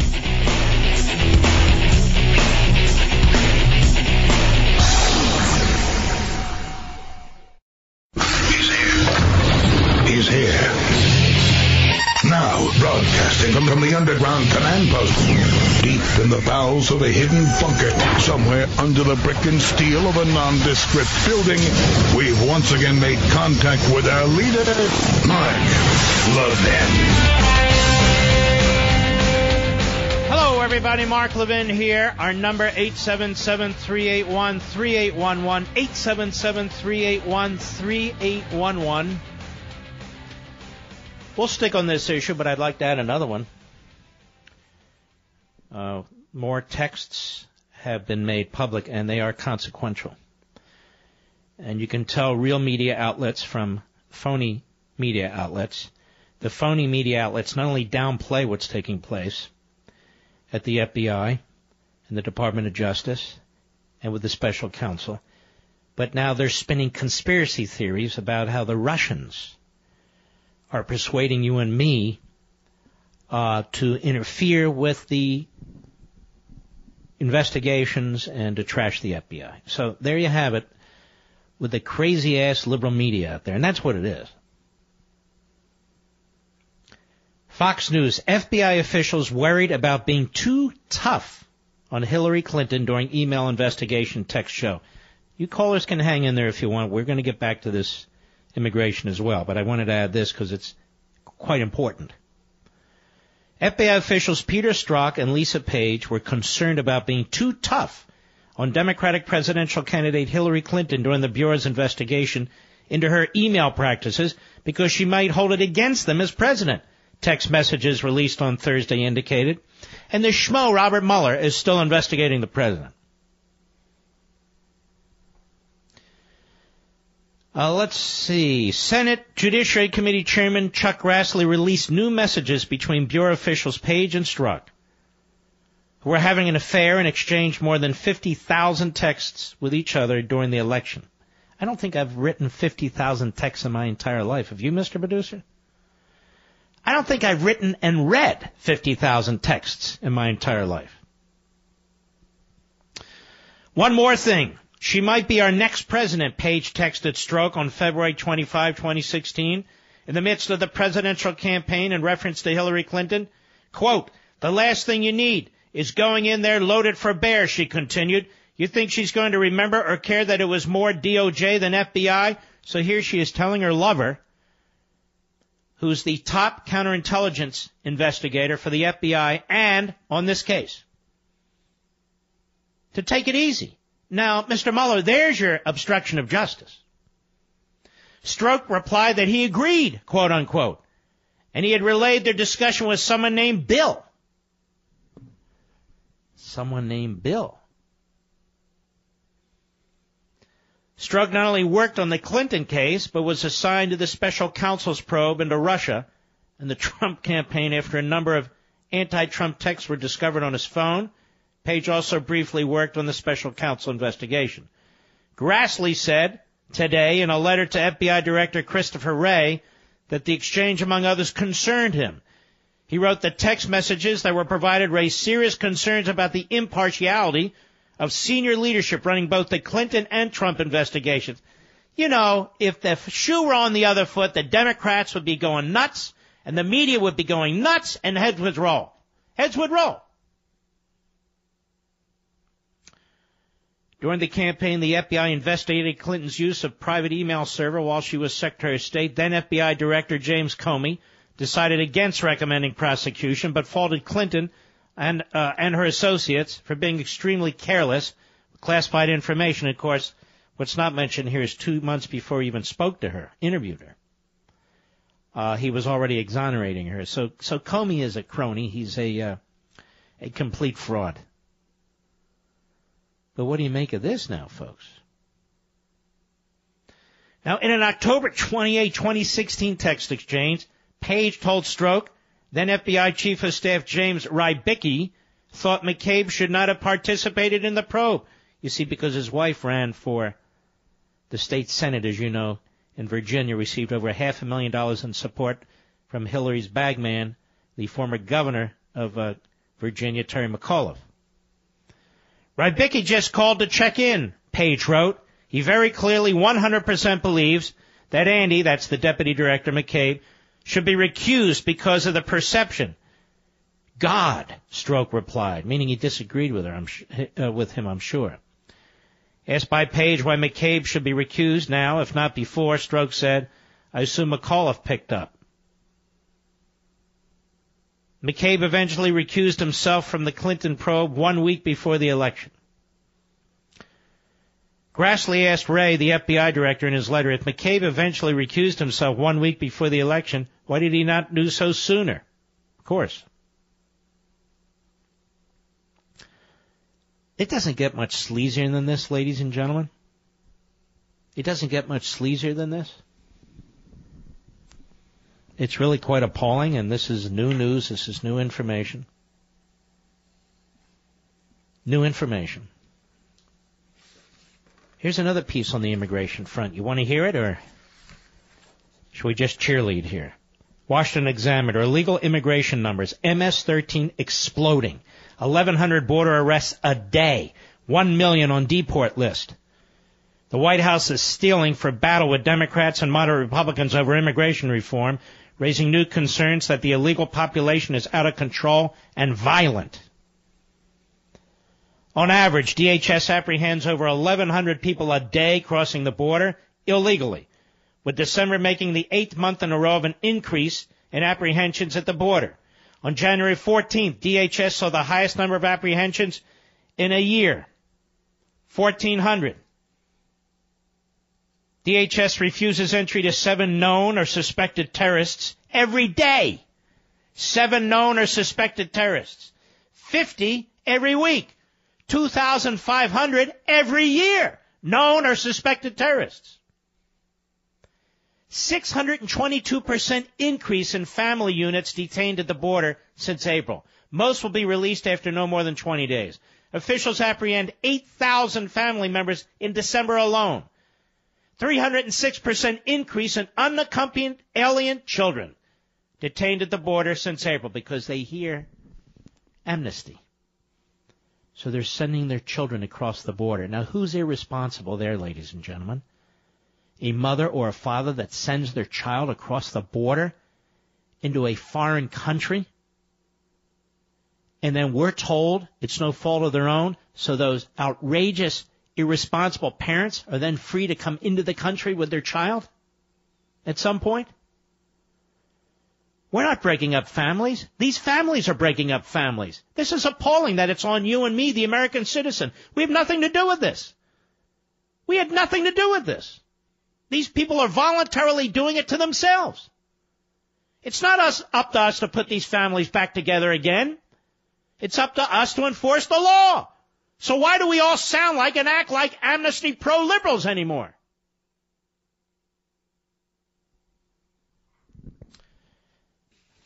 Maybe I'm just one guy with a microphone. Maybe maybe I'm the only guy, talk radio, only guy on T V, only guy who thinks this way. I mean, I must be. I must be it. I'm the last one. Darrell, Conway, South Carolina, the great W R N N. Go. Yes, sir. Great to be talking to you. Uh, I am upset about the amnesty issue because uh, it's just not right. It's not right to the citizens that have done it legally and come from other countries. It's not right to people like me that were born in this country. I've been working in the construction industry since I was seventeen. forty-six, almost thirty years, I've been paying my taxes, working hard, busting my butt to try to get to upper middle class. What's, what's happening to your industry, the construction industry, with all this illegal immigration? It's it's horrible. Uh, it's, it's killing really, it. You know, it's killing it. It's because I just com- completed a project. It was a healthcare project, and I didn't do actual numbers, but I would be willing to bet you it, it's low estimate would be seventy to eighty percent of the workforce that come in was all uh illegal immigrants. There's Let no me ask you this. Are they doing jobs Americans won't do, or are they getting paid uh in ways uh that Americans aren't being hired? They're getting paid in ways that Americans would not be hired, because what exactly. happens is we give contracts to legal companies, and then they turn around and just give them ten ninety forms and pay these guys, you know, as they say, under the table, to, and they expect them to file their own taxes, and we all know they're not doing that. So it's how come we didn't hear anything about E-Verify in any of these discussions yet? That's because they don't enforce it. I mean, it's because they're getting away with it. These companies don't do it because they're giving them their tax forms, and they're not hiring them as true employees of their companies. And and the U S Chamber of Crony Capitalism doesn't want it to be enforced, nope. to be honest nope. with you. They just, they just take money out of it, and it's a slap in the face to the people that have come here legally. And I'll, I'll say this, and I guess I'll, you know, I'm just really upset trying to stay on point, but I voted for Trump, you know, for several reasons, but one of the biggest ones was because of the his stance on immigration. And I think it's a slap in the face of a lot of these families that, like the Steinle family from California, that he's talking about, we'll get rid of these illegal immigrants because they're here doing crimes or doing this. It's a slap on the face because he campaigned on their backs, got the votes, and now he's talking about giving people amnesty. That All right, my friend. No, you're quite right. Uh, this, I think a lot of people are going to be upset about this, and rightly so. And you're going to be spun like hell on this. Spun like hell. Well, the Heritage Foundation is a bit schizophrenic. Uh, they put out a report today that said that Donald Trump is much more conservative than Ronald Reagan in his first year. Of course, Ronald Reagan didn't have a Republican House, but and his tax cuts were much more massive on the independent, on the individual side. But the Heritage Foundation, uh, uh, that's its position. Wait, now Heritage Action for America, part of the Heritage uh, Foundation, just issued a press release, proposed amnesty growing in size. This is hot off the presses. According to reports, the Trump administration will propose allowing up to one point eight million illegal immigrants that came to America before they were adults to gain legal status and ultimate citizenship. A White House official reported he said the plan includes the DACA, uh, Deferred Action for Child Arrivals population, plus individuals who failed to apply for DACA but otherwise met the requirements, as well as adjustments in time frame that would bring the total maximum population to one point eight million. So let me explain this in plain English. We were talking about seven hundred to eight hundred thousand people under DACA. Then they did two things. They said those who haven't applied for DACA will include you, and they didn't apply for a reason, not that they weren't aware of it. Some of them didn't apply because they would have been deported. Some of them have, you know, troubling backgrounds, but whatever it is. And they've apparently changed the date, although they haven't given to us.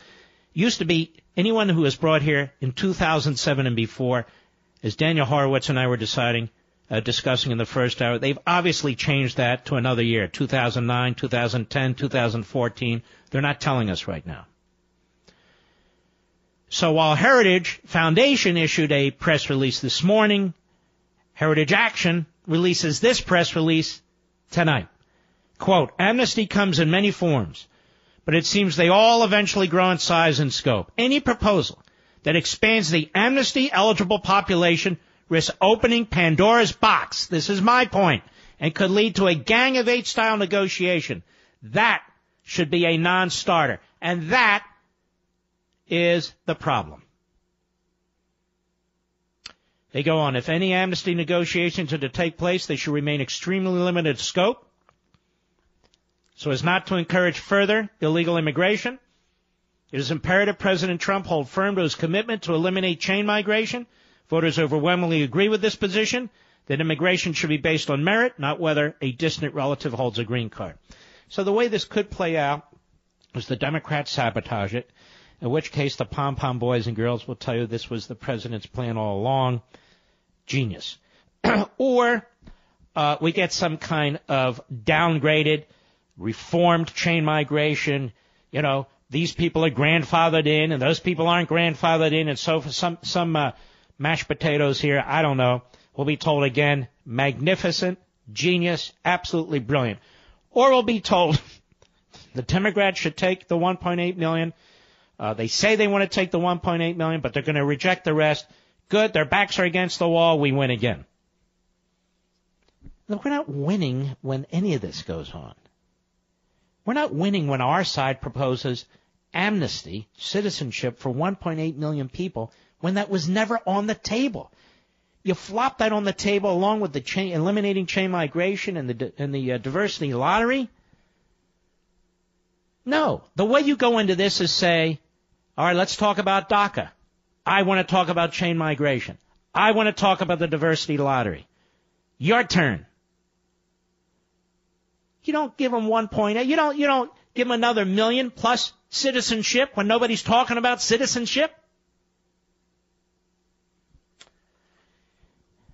Yeah, but Tom Cotton likes it and Eric Erickson likes it, so I guess we all have to change our views. Just kidding, boys. Just kidding. I'll be right back. Mark Levin.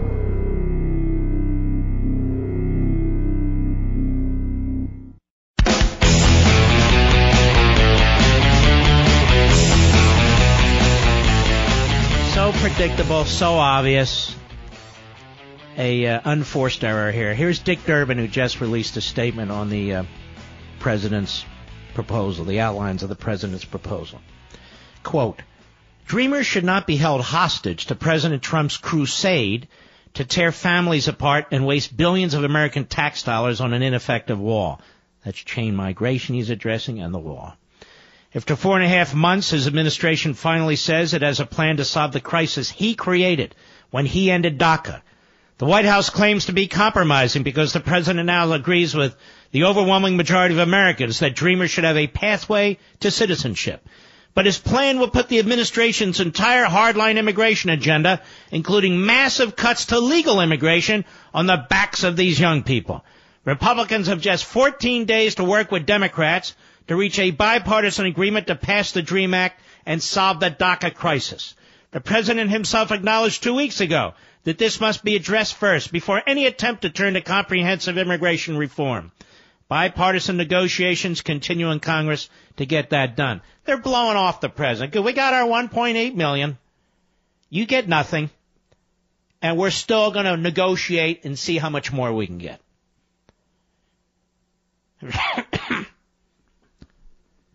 President throws that on the table. Citizenship for one point eight million people wasn't even on the table.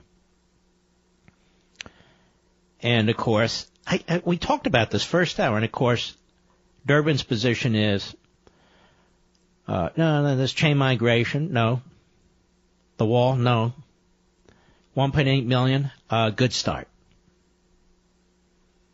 Good start. And as our buddy Daniel Horowitz pointed out in the first hour, they lost their leverage here. Of course the president can pull out, and he's going to pull out, if he does, because of you and me, not because of the cheerleaders. And it's our civic obligation to speak out now, to help him, to help him. But Dick Durbin just blew the whole thing off. So uh that's why I say uh, we, he put an awful lot on the table for starters. He really did. Bill, quickly, Arlington, Texas, the great W B A P, go. Thank you so much, Mark. um, I really appreciate what you had to say. I, I am so upset. Uh, I've been a lifelong party activist in the Republican Party, uh, going back to nineteen sixty-four. And I know that when we make mistakes like this, some of our voters just turn away and don't go to the polls. That affects uh, races up and down the ballot. We, um, and, Donald Trump did such a good job, the Congress and, and Trump did such a good job with tax reform. They flubbed it on, on uh, Obamacare. They did such a good job with tax reform, and now they're going in the other direction. I, know I, I don't even understand. You're, you're so right. They were, they were in, a, in an upward trajectory. And then this. I'll be back.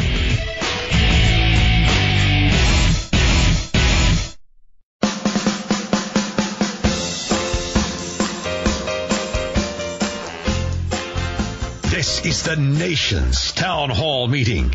And you can join in at eight seven seven, three eight one, three eight one one. The holidays might be over, but the winter, well, it's just begun. According to studies, the air indoors contains up to one hundred times more pollution than the air outside. This can cause illness and allergies, unnecessary wear and tear on your H V A C system, leading to costly repairs. Even worse, the premature replacement of the entire system. Resolve to breathe better with FilterBy, America's leading provider of H V A C filters for homes and small businesses. And this is a small business. It's owned by a family in the United States. And they make their filters in the United States. They carry over six hundred different filter sizes, including custom options, all shipped free within twenty-four hours. Plus, as I say, they're manufactured right here in America. FilterBy offers a multitude of M R V options all the way up to hospital grade, so you'll be removing dangerous pollen, mold, dust, and other allergy-aggravating pollution while maximizing the efficiency of your system. Right now, you can save five percent when you set up auto delivery, so you never have to think about air filters again. They arrive on a schedule, they're well-priced, you put them in place, and there you are, fresher air. Save money, save time, breathe better with filter by dot com. That's filter by dot com, filter by dot com. We are now on the auto delivery system on that schedule, and I would encourage you to do that too. That's filterby, filter by dot com. Let's go, Ray, Pittsfield, Massachusetts, Sirius Satellite, go. Mark, uh, make a statement for you. Is a is an ardent supporter of the president. I, I have to say, if he capitulates and gives in to this ridiculous new proposal on amnesty, I can assure you he will lose the vote of myself, my family, and millions of Americans like me. This is this is beyond ridiculous. And this was this was the number one issue for you, I'm guessing. The unquestionably, it will make his jobs proposals, the tax, anything else he does will will fall to the wayside, and he will be, in in the eyes of voters like myself, a failure if he capitulates on this situation. Simple. Mm. Why do you think? What kind of advice is he getting? Why do you think he would turn seven or eight hundred thousand DACA uh, individuals in the debate over whether they should be legalized into one point eight million citizens? Why, why would they do that right out of the box?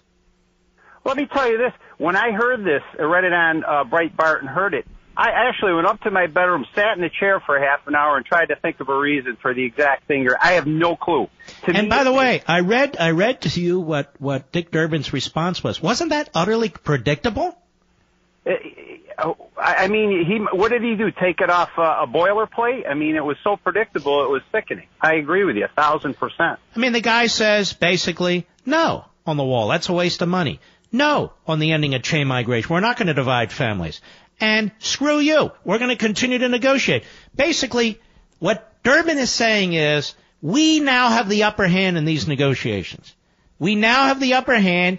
You've showed us wh- how far you're willing to go, even even before we've actually engaged.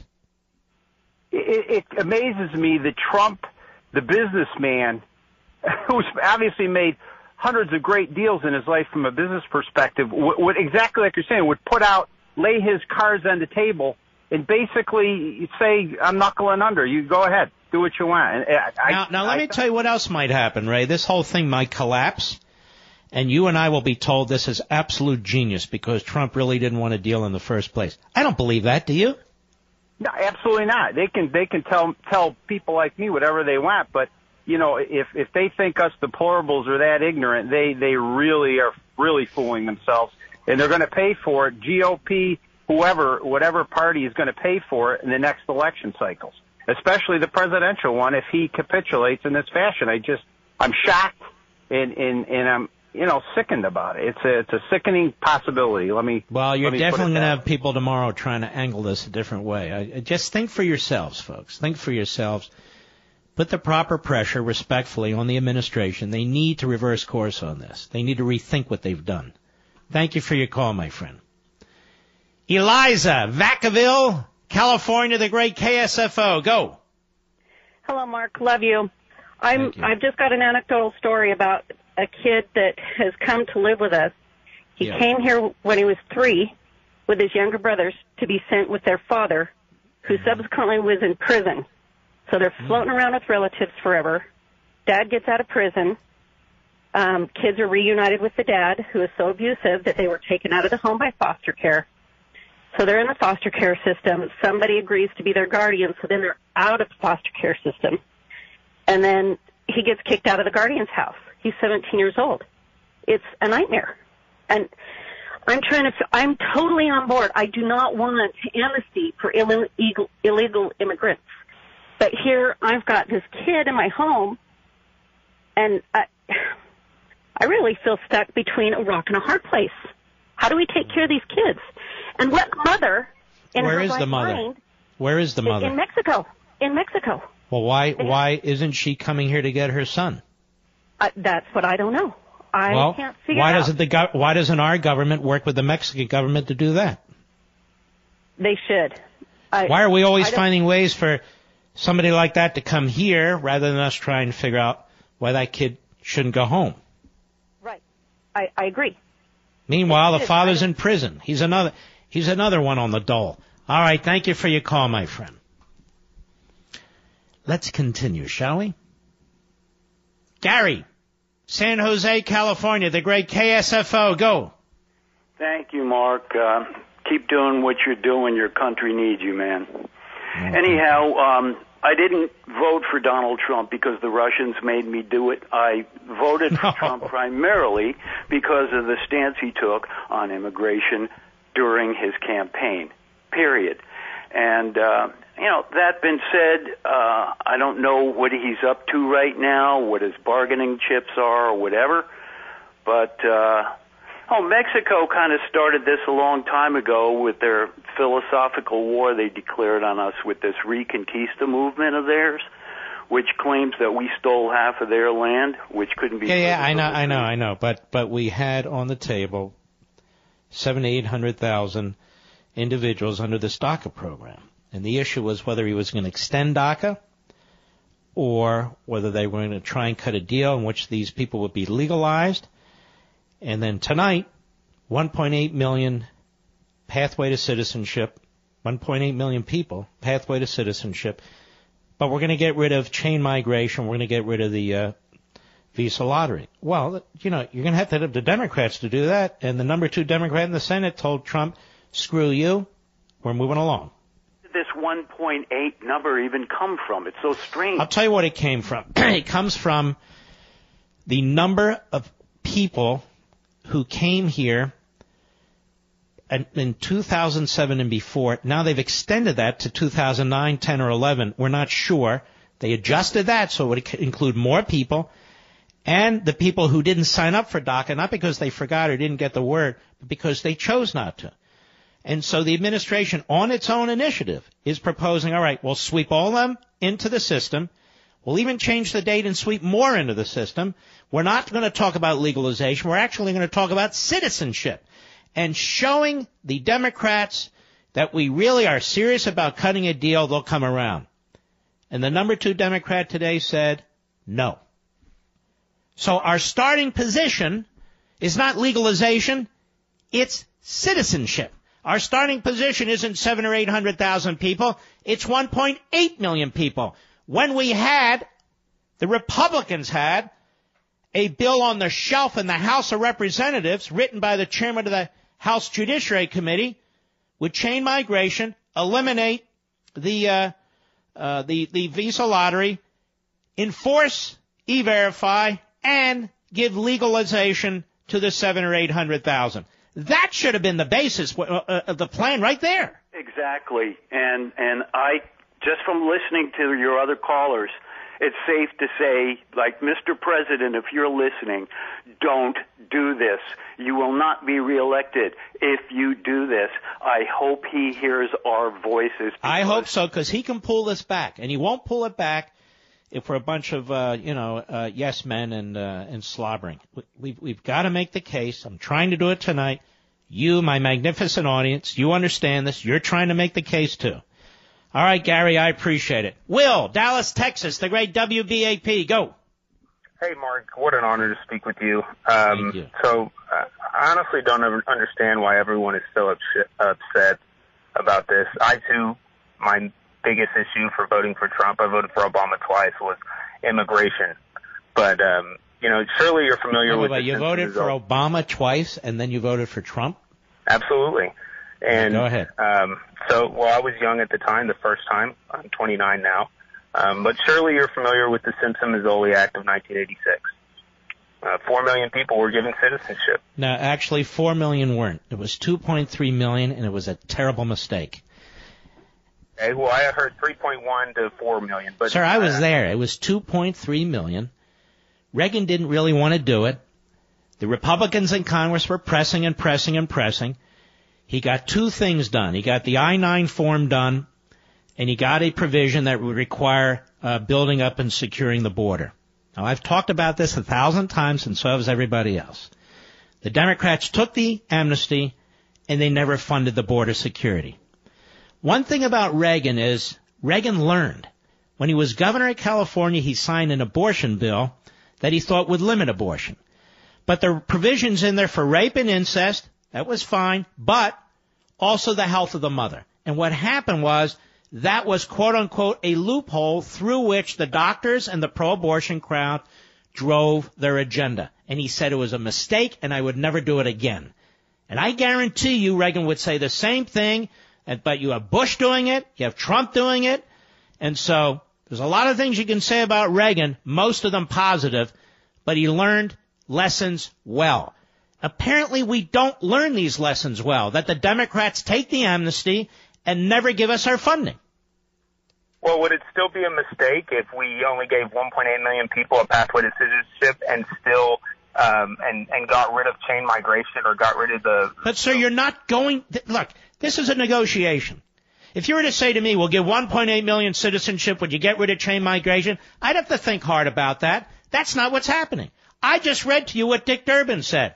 He just said, you know, uh, it barely even acknowledged the one point eight million uh, citizenship issue where Trump moved a, a whole couple of football fields in negotiation. And he said, no on chain migration, no on the visa lottery. So I would ask you this question. We just upped the basic uh, play here to one point eight million citizens with nothing in return. So would you take that? If he gives them... Answer my question. Would you take that? What was the question? I was. I was Would you take one point eight million citizenships with no wall and no chain and uh, no elimination of the chain migration? No, I wouldn't. But that's what makes it so brilliant, Mark. If he gives them, if he see, folks, I can't, I can't help with the Colt guys. So this is brilliance now. What makes it so brilliant? If he gives Durbin, if he puts it on the table, one point eight million people for citizenship, and they say no on the basis of them not getting rid of chain migration or the diversity lottery, that means that they're leaving one point eight million people out to dry. Their base is going to hate them. They don't care. They don't care about people. They care about power. Don't you understand? They will wait this guy out. They'll wait for the next Democrat president, and they'll get everything they want. Why not do it now? All right, thanks for your call. This is... I don't mind debating logically. I don't main, mind debating ideologically. I can't debate cultists. It's not what I do. It's not what I like to do. I don't like to do it. Let's see. Debbie, Cliffside Park, New Jersey, the great W A B C. Go. Hi, Mark. Yeah, I just want to make a point now. I thought, that what happened to the RAISE Act? All of a sudden that disappeared. And then I thought that he said, was a week or so ago, that uh, the deal had to pass muster with uh, Tom Cotton and Mark Meadows, or it was no-go. And now he's, like, flipped to the other side. And I wonder if it's because of the other day these illegals stormed the uh, uh, Capitol and senators and congressmen's offices, screaming obscenities at them and everything else, and he caves. I mean, it's like I feel like he's playing with us. He goes one way, then he goes the other way. It's like he's trying to appease. Who, who, who's playing with us? Um, President Trump. I, I really don't think he is. I don't think that's his attitude, to play with his base. I really don't. He's, but I do appreciate your call. Tom Cotton's all in. says this restores immigration levels after a few years to late Clinton-era levels. Why do so many Obama Democrats want to repudiate Bill Clinton's... Re- so now we're going to get into uh, silliness. Okay. Now we're going to get into silliness. Tom, you're better than this. But this is where he's going to go. I'll be right back. Mark Levin.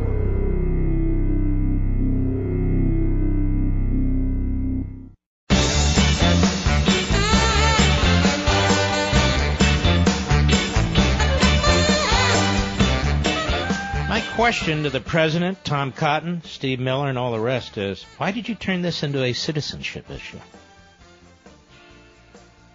Why did you turn it into a citizenship issue, and why did you right out of the box more than double the numbers?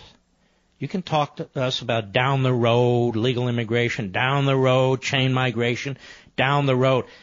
The people who support this, who are calling my program, and it's relative handful, are supporting it because Trump has proposed it. They're not supporting it on any rational basis. But they are saying things like, well, we get chain migration eliminated. We don't get anything because nothing's been agreed to. The Democrats don't come to us and say, you know what? We'll begin to eliminate chain migration in five years. What do you think? They never come to us with things like that. Now, they may wind up there as a deal, but they don't come to us starting like that. We just came to them more than double the number, and rather than legalization, we're now handing out citizenship cards. Future voters. And we're told this is pretty good. That's a good number. Look what we're getting in exchange. We're not getting anything in exchange. Durbin just said no. So it's failed. That's the genius of it, Mark. What's the genius of it? You know, goals for twenty eighteen, I've got them, but I can only achieve them if we're well-rested. And thankfully, I have a Casper mattress helping me get a great night's sleep. The Casper mattress has a unique combination of foams that provide the right pressure relief and comfort, so you feel perfectly balanced. And thanks to the breathable material, you're guaranteed to sleep coolly. Plus, the mattresses are built to last for years. Basically, since I've gotten my Casper, I've gotten the best sleep ever. So I know twenty eighteen is going to be a wonderful year.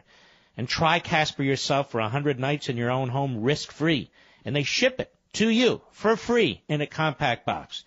But you know what? If you don't love it, I know you will. But if you don't, you don't have to put it back in that tiny box. They come pick it up and refund you everything, no questions asked. My advice, take your mattress off the bed, lean it against the wall, order your Casper.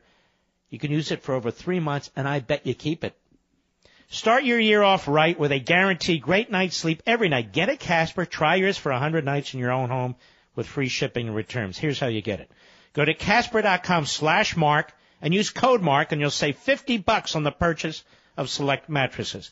That's Casper.com slash Mark, code Mark, to save fifty dollars on the purchase of select mattresses. Terms and conditions apply.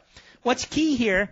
Don't personalize it because it's President Trump and you feel like any time you question what he's proposed that you're questioning his integrity and character and you're undermining it. You're not. We're trying to help him. This is the beginning of a process. Some might say, what are you all worked up for? It's a process. You got to get to the end. Well, that's right. You got to jump into the process to be relevant to the process. And that's where your citizenship comes in. We salute all you heroes out there. And I want to thank you. The greatest audience of audiences. I'll see you tomorrow. I'm Mark Levin.